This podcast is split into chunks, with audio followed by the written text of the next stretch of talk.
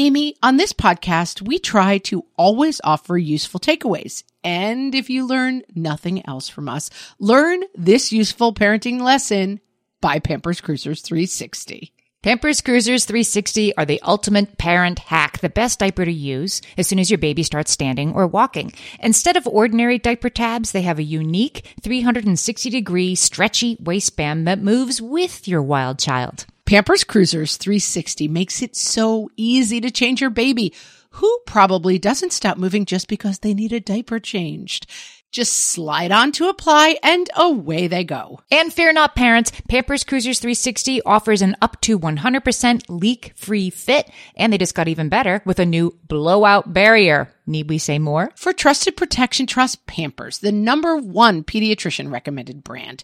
Download the Pampers Club app today and earn Pampers Cash. Then redeem your Pampers Cash for exclusive Pampers coupons, savings, and rewards. Only redeemable via Pampers Club. Pampers Cash has no cash value.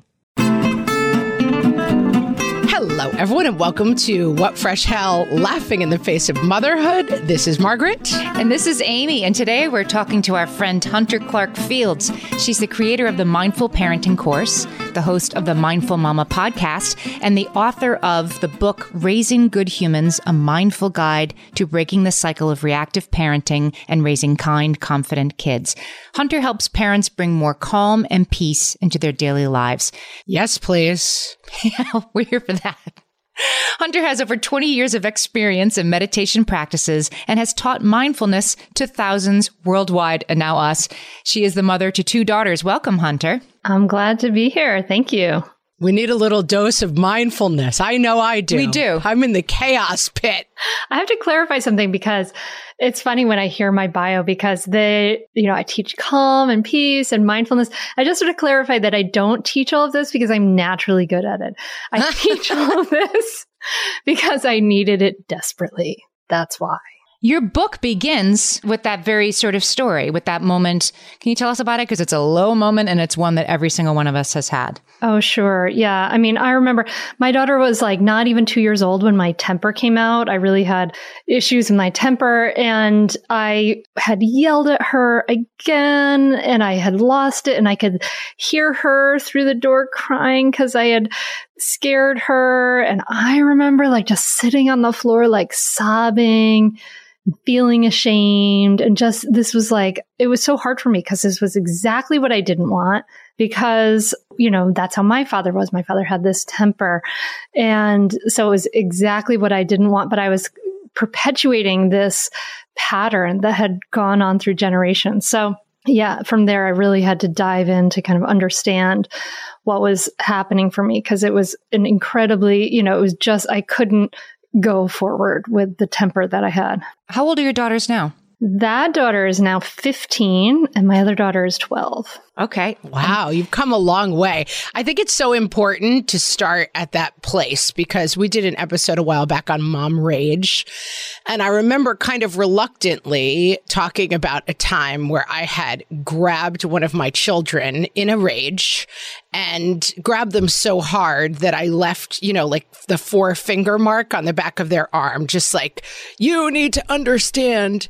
And coming away from that, and what I held from that experience was so much like shame and like no one else would ever do something like this. Like this is a shameful, bad mom moment. It was a bad mom moment, but it wasn't necessarily a secret shame moment. And I feel like sharing that on the podcast, so many people came back and said, that's me. I've done things like that. And that being able to say, like, we start from a place that needs help is really, really valuable to people versus like, there are some people who are naturally dropped from heaven just in this Zen place where they're always calm. Preschool teachers? Maybe, yes. Kindergarten teachers. yes. I don't know how they do it. no, me neither. Yeah, I know. I mean, I, yeah, I just had this incredible temper. It was so frustrating. You know, I remember being a little kid and having my father sort of rage at me. And it was so frustrating because I would listen to some great parenting teachers and coaches. A shout out to another great podcast, Zen Parenting Radio, Todd and Cathy Adams, I would listen to them. I'd be like, okay, that's how I'm going to respond. Like Cathy says to do it. And I would be like, okay, I'm going to respond this way. And the, but it would just like, as soon as I was losing it, it would all go out the window, like completely. And then as I started to kind of understand my reactivity, like there's biological reasons why all of that goes out the window. And so dealing with that biology of that we are wired to be reactive has to come first for everything in parenting. If we're going to be able to use our whole brain, if we're going to be able to use, so the prefrontal cortex, you know, it regulates verbal ability, it regulates impulse control and all that good knowledge that you've learned about what to say, right? Like that's all there. And you can't even access that until you're calming your stress response. So it always has to start with that. And that's what I really realize is that this work I had done with mindfulness for some years or for just a few years until then had to kind of meet this work with kind of like, well, how do we respond to our kids? Cause one without the other was sort of useless. You know, it was useless to learn these good ways to respond if you can access it when you were starting to get triggered. And then vice versa. It's useless to be able to calm down and then say something like unskillful that your parents might have said to you and then, you know, set your ticking time bomb of a child off again, which happened to me. So I really, the work I do is really about bringing those both together, like calming our reactivity and then skillful communication. But this is so interesting and so eye opening to me this idea that you say that your anger and frustration, impatience, you realize they could be your teachers on the path to something else. And I guess I really did before reading your book sort of think that once you're a mindful parent, you don't feel angry or frustrated or impatient you, anymore. You take the cure. you don't have that part. That goes away once you're good enough. Right. That part doesn't happen. Wow. so I'm wrong about that, Hunter, you're telling me. No, no. Definitely still get angry. It's just that, you know, all the emotions arise. It's just that you can take it down a little faster. You can interrupt that cycle faster. You know, you can recover faster from all of those things. Like, you know, I still feel all of those things, but I just have some more skillful ways to respond. And even sometimes, like when it gets, you know, I remember not that many years ago, we had a family movie night, and my daughter, Sora, my second daughter, she like, you know, was hyped up after the movie and I was just exhausted. And she just was like driving me bananas. So I thought, okay, I'm just going to like read this thing. I'm going to ignore her and she will go away and go to bed. She was, I think, nine at the time. And that didn't work. And then she started laughing at me and I was like, like, it was this whole new trigger I didn't realize, you know, having her laugh at me. And I was just like, you know, you picture that like from what that Inside Out movie and the little like anger red figure like that flame head. yeah, yeah. yes. Flaming head. That was totally me. And so i didn't stop my yelling at that point but i was able to yell something more skillful at that point which i was pretty psyched about. And i was just like got up in my library book i like i said i'm feeling really angry right now. I walked out the door. I slammed the door, threw my library book down on the carport, which wasn't so good. I had to walk for a good 10 to 15 minutes to kind of calm myself down. But in the end, I was proud of myself for being able to be that frustrated, but then be able to say something skillful and not blameful in that moment. So there's all these kind of different levels of kind of practicing with this and practicing to calm yourself down and practicing new communication, practicing to take care of your stress response that can kick in as you start down this path. And you talk about your girls being the kind of motivator to figure out those stress responses. And it's something that we hear a lot from our audience is either people who have adverse childhood experiences or they just want to parent differently than their parents and that for a lot of people, their temper or whatever issues, then workarounds and operating systems that they've approached the world with have functioned pretty well in the real world. But then you have kids and suddenly you can't necessarily use those same skill sets or those same ways of being when it comes to being a parent that like the way maybe you're negotiating at your job like hey my temper actually comes in handy here and the fact that i intimidate people works in my favor. But i had this myself to some degree like oh little kids like i don't actually want to be the scary authority figure all the time in this scenario No, no. And you're put in this parent child relationship again. Like in most of our lives, we don't have people who are just really trying to push sort of against boundaries that we're holding, you right. know?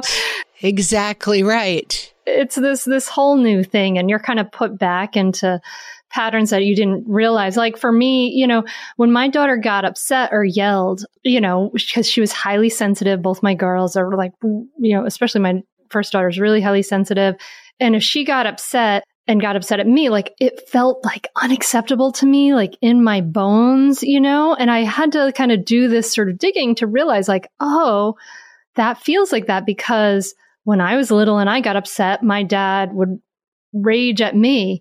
And so I got the message loud and clear that this is unacceptable. So then when I see it in my daughter or experience it in my daughter, you know, it feels unacceptable to me. So it was like this whole you have this whole wiring that I had to kind of interrupt that pattern and start to practice a new pattern, you know, and, and that's not easy. You practice that old pattern maybe a lot more. But it, you know, we have this neuroplasticity. We can change. It just takes, you know, what we practice grows stronger. So we have this intention, right, to parent differently. I'm going to let my kids, you know, yell and scream sometimes and let it all hang. I'm going to let them have all their feelings, you might say, if you grew up parented in a way where your kids couldn't do that.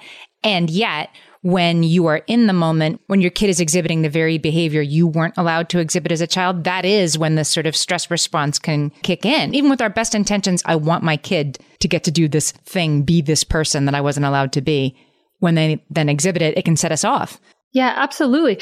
It's frustrating because we kind of go into this, we think it's just a choice, right? We think, okay, I'm going to make a choice to do things differently. I have an intention means I'm making a choice, right?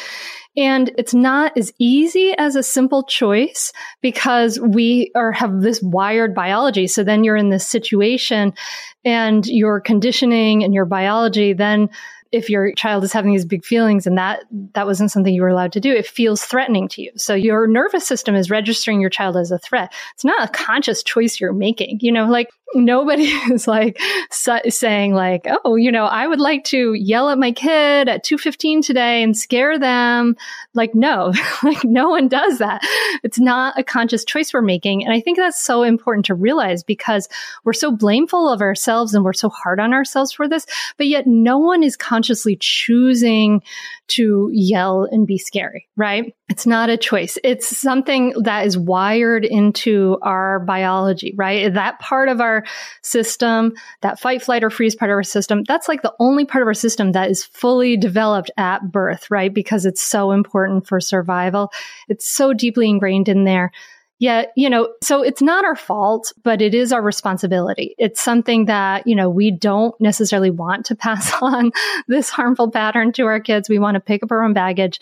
So, you know, when we can stop blaming ourselves and we can move on from that and say, okay, this is not my fault. It's a biology. You know, it's not just me too. Like everybody does it. Don't look at me and say, Oh, Hunter, she's mindful, mama mentor. She never loses it our kids. That's not true. Like I'm human. I have like a bad temper sometimes, you know, and I get grumpy and all frustrated and all those things. Like everybody does. I, I guarantee maybe some preschool teachers don't. maybe there, you know, there are those few unicorns, but, but really it's universal that we all get triggered and frustrated with our kids because kids do things that are annoying. They're constant, they're loud, they're obnoxious sometimes. Like just going about meeting their needs, like it's not their fault either. But you know, their stuff can interfere with our needs. And and so we this response kicks in. It's just we have to start to acknowledge like, oh, this is a big thing. This is a big piece of my parenting that I have to take care of. And then what's cool about that is that then we can say, okay, I'm going to model how to calm down for my kids. I'm going to model emotional regulation for our, my kids. And that's the best way to teach it. You know, you can build the most beautiful calm down corner if you you like but if you're not doing it they're going to learn something different right because they do great at doing what we do and terrible at doing what we say so I want to take a break and drill down a little bit more on that because that unfortunately is a bit the essence of it all. We're talking to Hunter Clarke-Fields, the author of Raising Good Humans, and we'll be right back. Margaret, exciting news. I am about to have a new baby nephew. And believe it or not, this will be my 13th nephew. Amy, you're ready to give up your amateur status. You're a pro aunt at this yes. point. Our family has seen a lot of babies, and as soon as they start standing or walking, I send them all a whole lot of Pampers Cruisers 360. Pampers Cruisers 360 don't have ordinary diaper tabs. Instead, they have a unique 360 degree stretchy waistband that moves with your newly mobile little one. Pampers Cruisers 360 offer a gap-free fit that is up to 100% leak-proof, crucial once your baby is quite literally up and at 'em. And that gap-free fit helps prevent your baby from taking off their diaper, a habit you do not want them to get into. You can say that again. And Pampers Cruisers 360 just got even better with a new blowout barrier. Need we even elaborate on the need for that, friends? For trusted protection, trust Pampers, the number one pediatrician recommended brand. Download the Pampers Club app today and earn Pampers Cash. Then redeem your Pampers Cash for exclusive Pampers coupon savings and rewards. Only redeemable via Pampers Club. Pampers Cash has no cash value.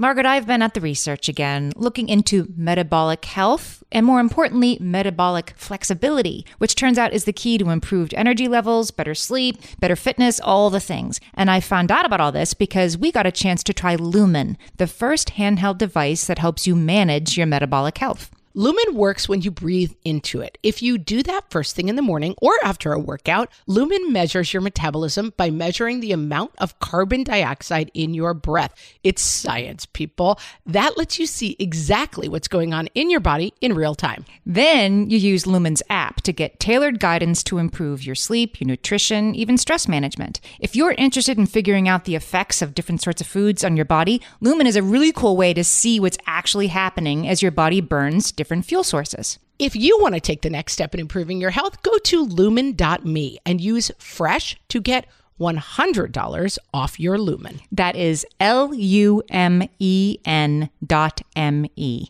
Lumen.me and use the code FRESH at checkout for $100 off. Thank you, Lumen, for sponsoring this episode. So we talk a lot on the podcast, yes, about the magic box in the woods that you're going to go out, find a map to, and inside of it is going to be like child self-esteem or mindfulness or good eating habits. And that there always seems to be these sort of, we tend to feel for ourselves like there are these very mystery like well hunter just seems mindful she she found the mindful box and if she would only tell me where the map to the box is but really it's a little more complicated than that, isn't it? Like this is actually work that we have to practice and talk a little bit about what that practice has looked like for you. Yes, absolutely. Like the best things in life come through practice, not through, not unfortunately, yeah, not the magic box in the woods. No, you can't geocache this. Yeah, your kids watch you to see how to do it. They don't want you to just tell them to do it. I know it's so interesting now that I think about it. You know, like a lot of times we don't even realize we're doing this, but a lot of times as parents, we see our kids getting upset or they're making a scene or something. And we want them to calm down so that we can feel better, right? Because, and it's strange in a way, like we're putting responsibility on these kids with not fully developed brains to be in charge of the situation. So it's the reverse that's true. We're the ones with the fully developed brains. We're the ones who they're watching our behavior, we're modeling how to be a grown up for them and how to do things for them. So we have to do it. And that's like the best two for one deal ever. So, you know, if you're trying to kind of stop yelling, I mean, what I say is like there's kind of two things you have to do. You have to over, calm your reactivity overall, and that includes there are a, lot, a number of steps you can do that overall, including just like calming your overall, you know, reducing your overall stress levels. Like that could be like the best thing you do, taking care of yourself, right? All of those things matter. Mindfulness is a big piece in there. But then you have to calm your reactivity in the moment. So that means like when you're in a moment that where you're feeling triggered with your child, you know, we have this autopilot reactivity, right? It's this autopilot response where you raise your voice and you're scary or whatever. And we have to interrupt that pattern and practice a new pattern. And so the most important, the hardest step is to just recognize, right? Recognize that you're being triggered. And, you know, Dr. Dan Siegel calls this name it to tame it, but just, just to say like, I'm, rather than trying to stuff it down, pretend you're not like, I'm, you know, Hunter says to be calm. So I'm calm. I'm, I'm calm. calm. Yeah. Calm. ah! you know, that doesn't work. We can't do it. We're like, and plus our kids have amazing BS meters. You know, they're like, I see you. You know, I know what's going on. So if we could just acknowledge and recognize what's happening in that moment, you know, either internally or out loud, but out loud is even better, you know, saying, I'm feeling really frustrated. I'm feel like I'm about to yell, right? Like we can say that and it's like, oh, it's like, you know, the clouds part because that moment when you acknowledge what's happening is a really powerful pattern interrupter. Just saying, I'm feeling really frustrated. I'm feeling really about to yell. It calms things down quite a bit and it interrupts the whole autopilot pattern. And that gives you this tiny bit of space that, and if you've been, you know, practicing to reduce your overall stress, can give you that tiny bit of space to then choose a different response. And that's really what we want. I wanted to get a definition of mindfulness sort of in front of us because, like, I think I know what it means, but it just means not yelling. No, it, it's something you do instead, right? It isn't just stop the bad stuff. What does it mean to be mindful?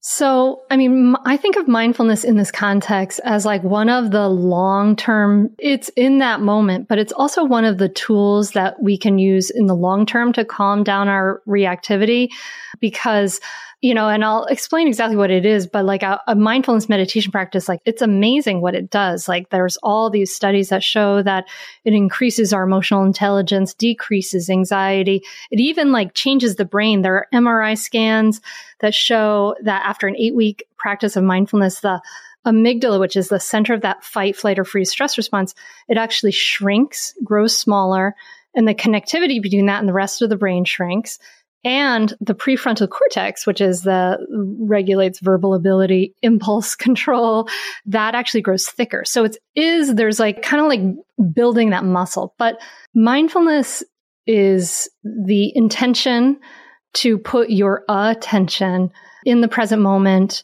with an attitude of kindness and curiosity. And this is different from everyday life in that normally our attention is often in the future or the past or somewhere else other than where we are.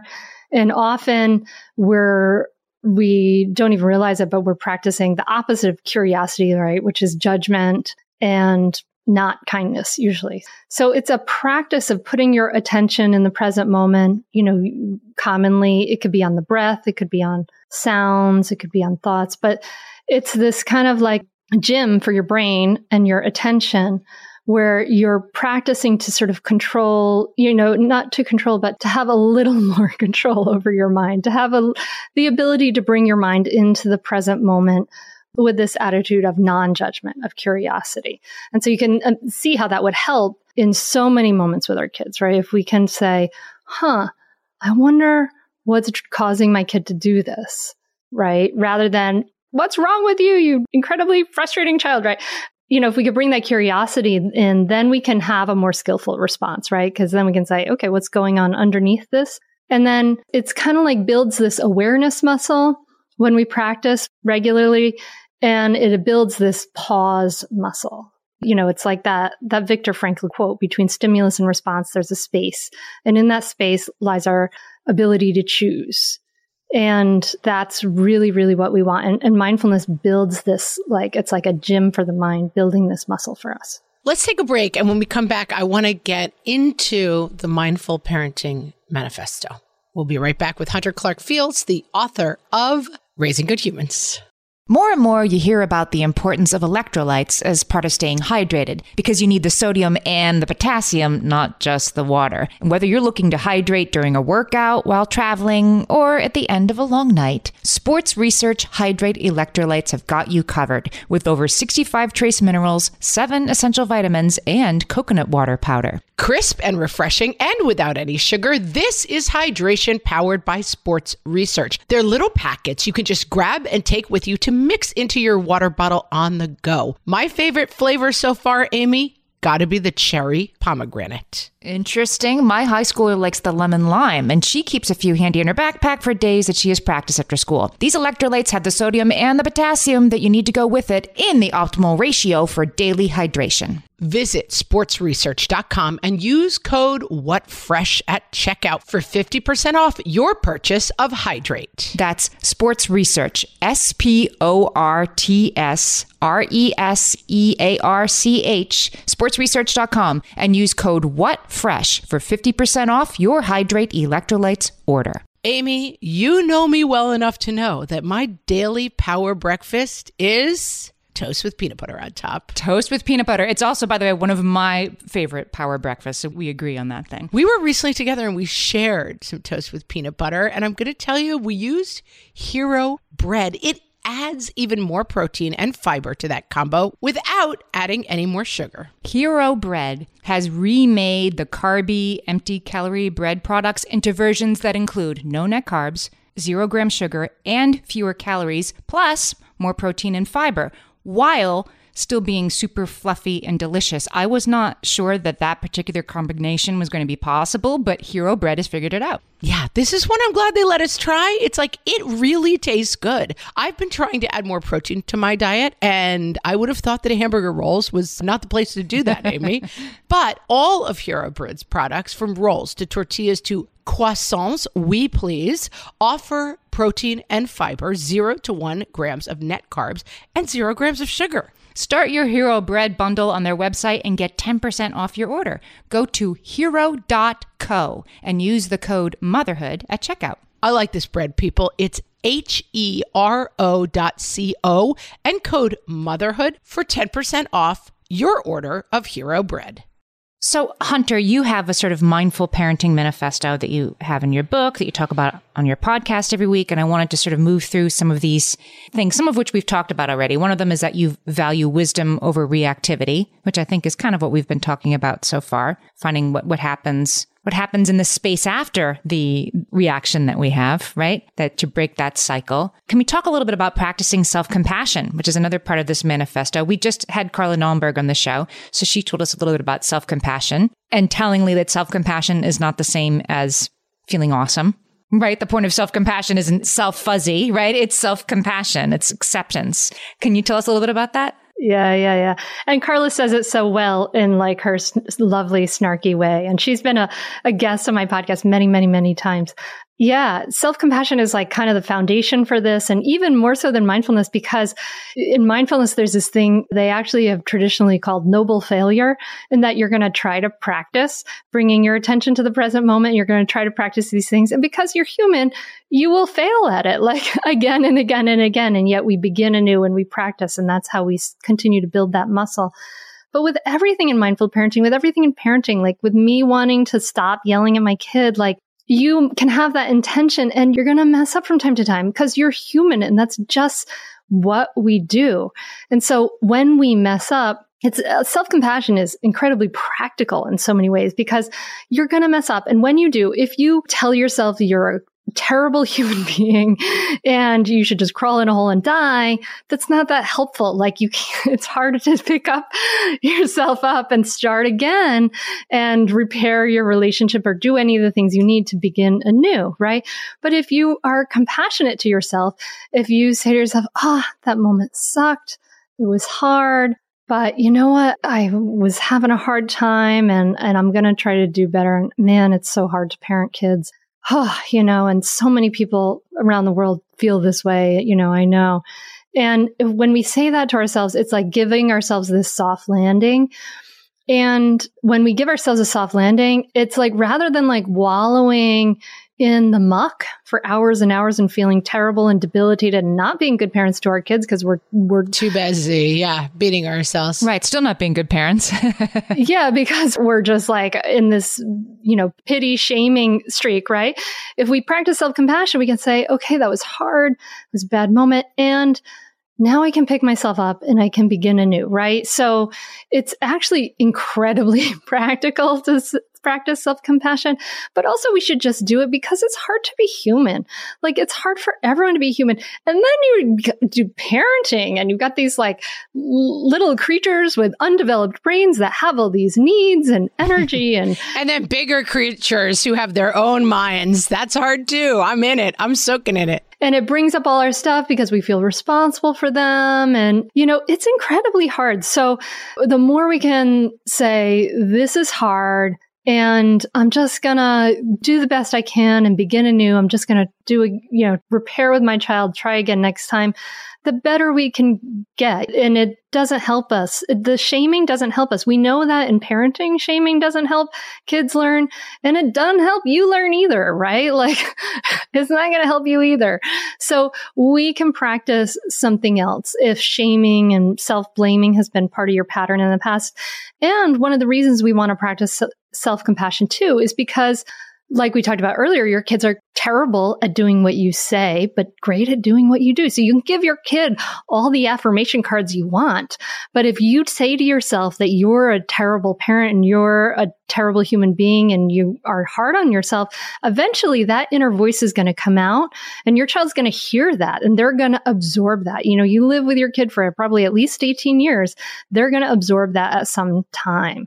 I mean, I, re- I remember absorbing, I remember a moment when I absorbed that from my mom because I saw her in the mirror when I was like, I don't know, adolescent or something and just touching her face and saying, Oh, I'm so ugly, you know, saying that to herself. And she was having a hard time. I'm not saying that to blame her, but what did I go do when I was in my late teens and early 20s? I did the same exact thing right? So we have to live what we want our kids to learn. And that's why it's always, always kind of starts with, you know, that mindfulness awareness of what I'm thinking, awareness of what I'm feeling, and then that compassion, because it's super hard to do this parenting thing. And we're none of us, 0% of us are going to do it perfectly. I think the focus on practicality makes so much sense because I'm having this kind of week where like, there's no time. There's no time. There's no time to feed the kids, be nice to the kids. There's no time to smile at my husband.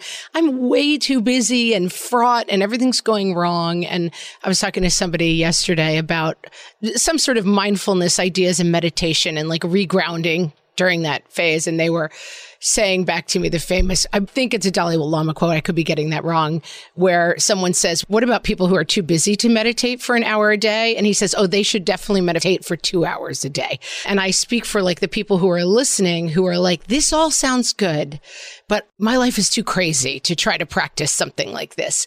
I'm too busy to try to interrupt cycles. I just got to get through the day. Yeah, I hear that. I mean, and I get it. Like life is incredibly busy, but I kind of agree with the Dalai Lama quote, but I think an hour and two hours is a little extreme.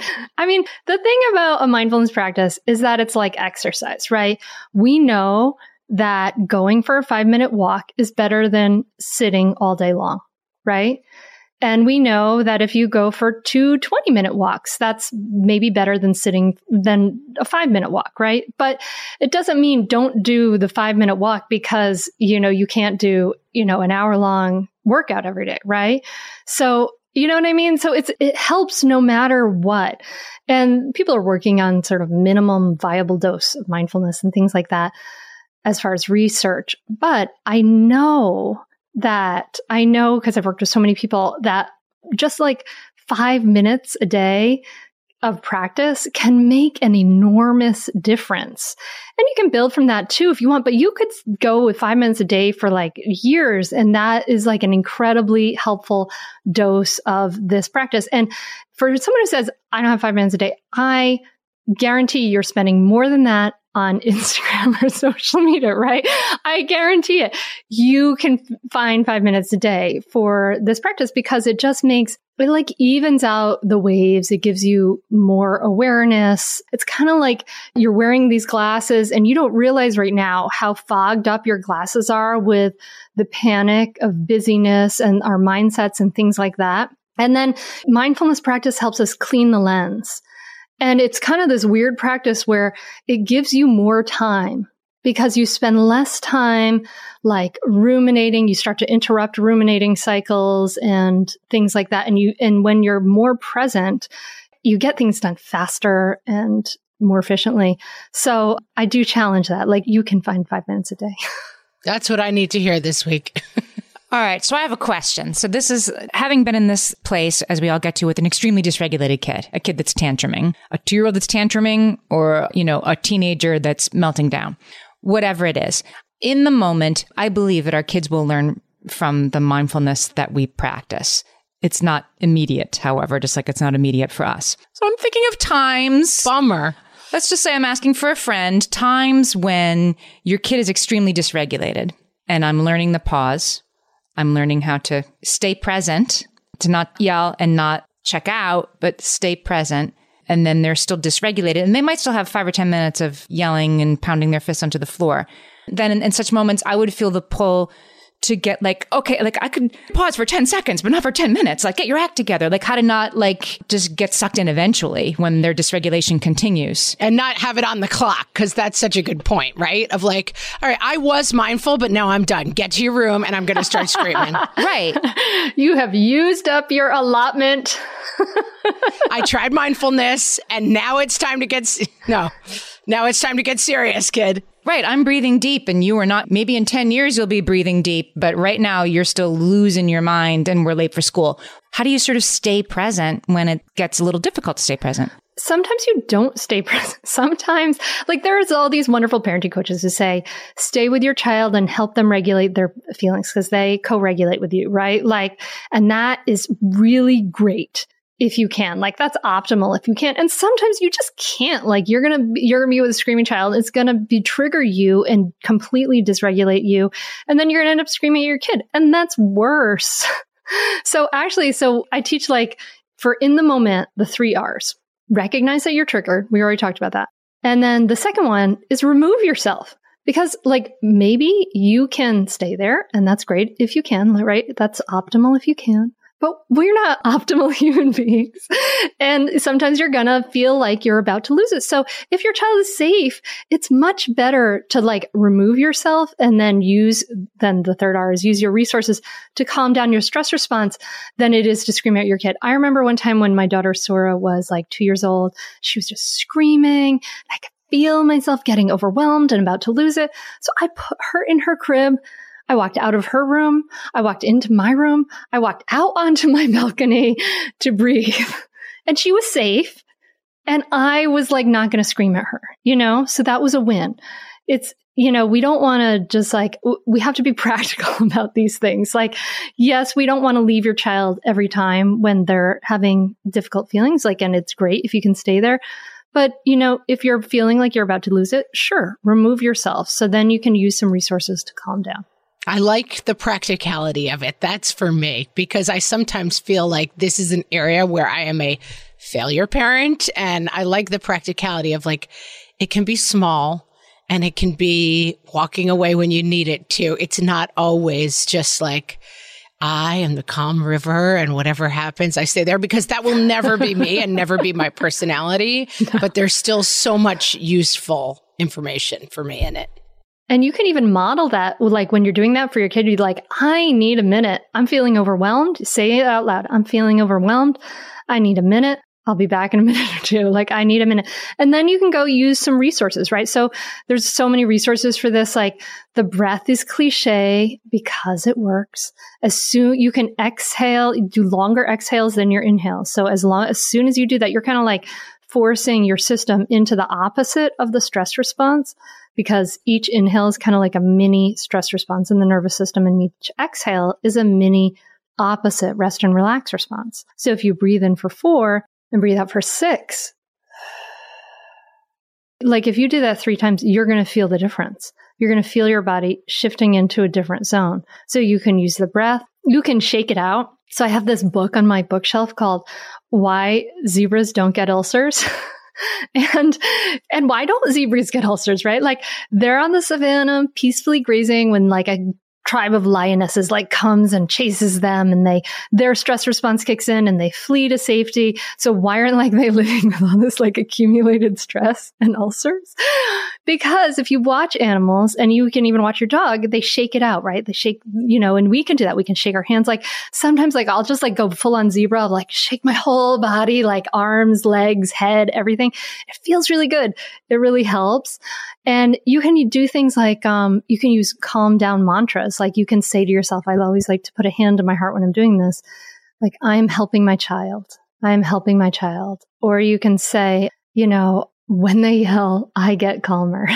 when they yell, I get calmer, right? Which has the benefit of being a little bit silly. And so if you can laugh, if you can lighten up, you're always going to be a better parent, right? Or you can say to yourself, like, this is not an emergency this is not an emergency, right? And so you're just telling your nervous system that, hey, we can calm down. We can use the whole brain. You know, I can go back into that nurturer role and out of this threatened role. So there's a whole like, and I encourage people to make like a, a little menu like of resources and you just practice the new response and instead of you know i say put up sticky notes everywhere in the car in the bathroom and then practice the new response until that becomes more of a habit. We've been talking to Hunter Clarke-Fields. She's the author of Raising Good Humans and the host of the Mindful Mama podcast and the creator of the Mindful Parenting course. So, Hunter, tell us about all of that and where we can find you. Sure. Everything is my website, Mindful Mama Mentor. The Mindful Mama podcast has been going for a long time and we have so many episodes with so many great, so many interviews and coaching calls and things like that. And then if people really want to take it deeper, the mindful parenting course brings you through the mindful parenting clear method and it helps you through all those things you need to do to do that inner work, to calm your stress response and then how to communicate so you don't have to use like threats and punishment and things like that. So all of that is at mindfulmamamentor.com. Oh, ah, this was the conversation. Someone sent me this conversation this week from the universe because this was a conversation I needed to hear this week. Just saying. Just for me. Just, and I'm not saying it for a friend, I'm saying it for myself. So thank you so much for talking to us today, Hunter. Thank you. It's been a real pleasure. Thanks, Hunter.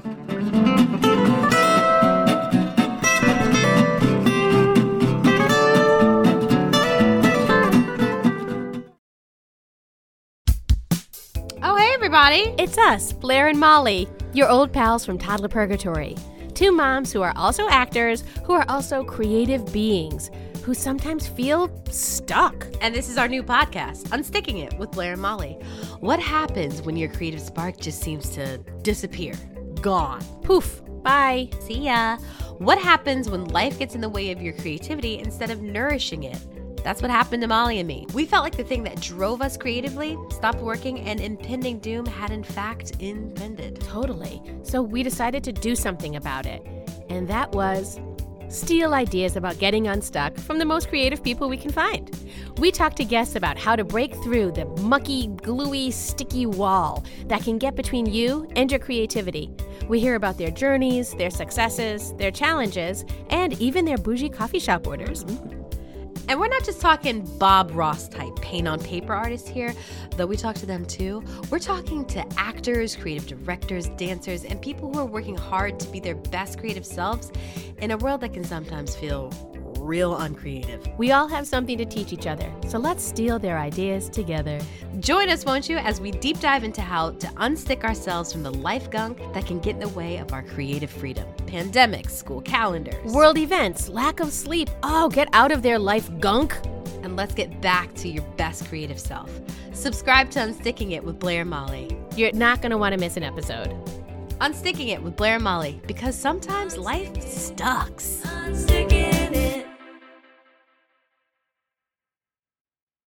Well, hey there, busy mama. Are you looking for ways to make your life easier, your home less chaotic, and at the same time add more joy to your life? My name is Deanna Yates, and I'm the host of Wannabe Clutter Free, a podcast all about letting go of the stuff we don't need in our lives so that we can focus on what truly matters. Don't worry, I'm not going to tell you to throw it all away or make you feel guilty about keeping something you love, no matter how many other people don't quite understand it. But I will give you practical and, more importantly, actionable advice so that you can make progress right away. And you won't just hear it from me, there are amazing guests too. It's like having your bestie in your pocket telling you it's okay to let go of the things that are not serving you and your family in a totally non judgmental way. So join me over on the podcast where we can work on progress over perfection for those of us that want to be clutter free.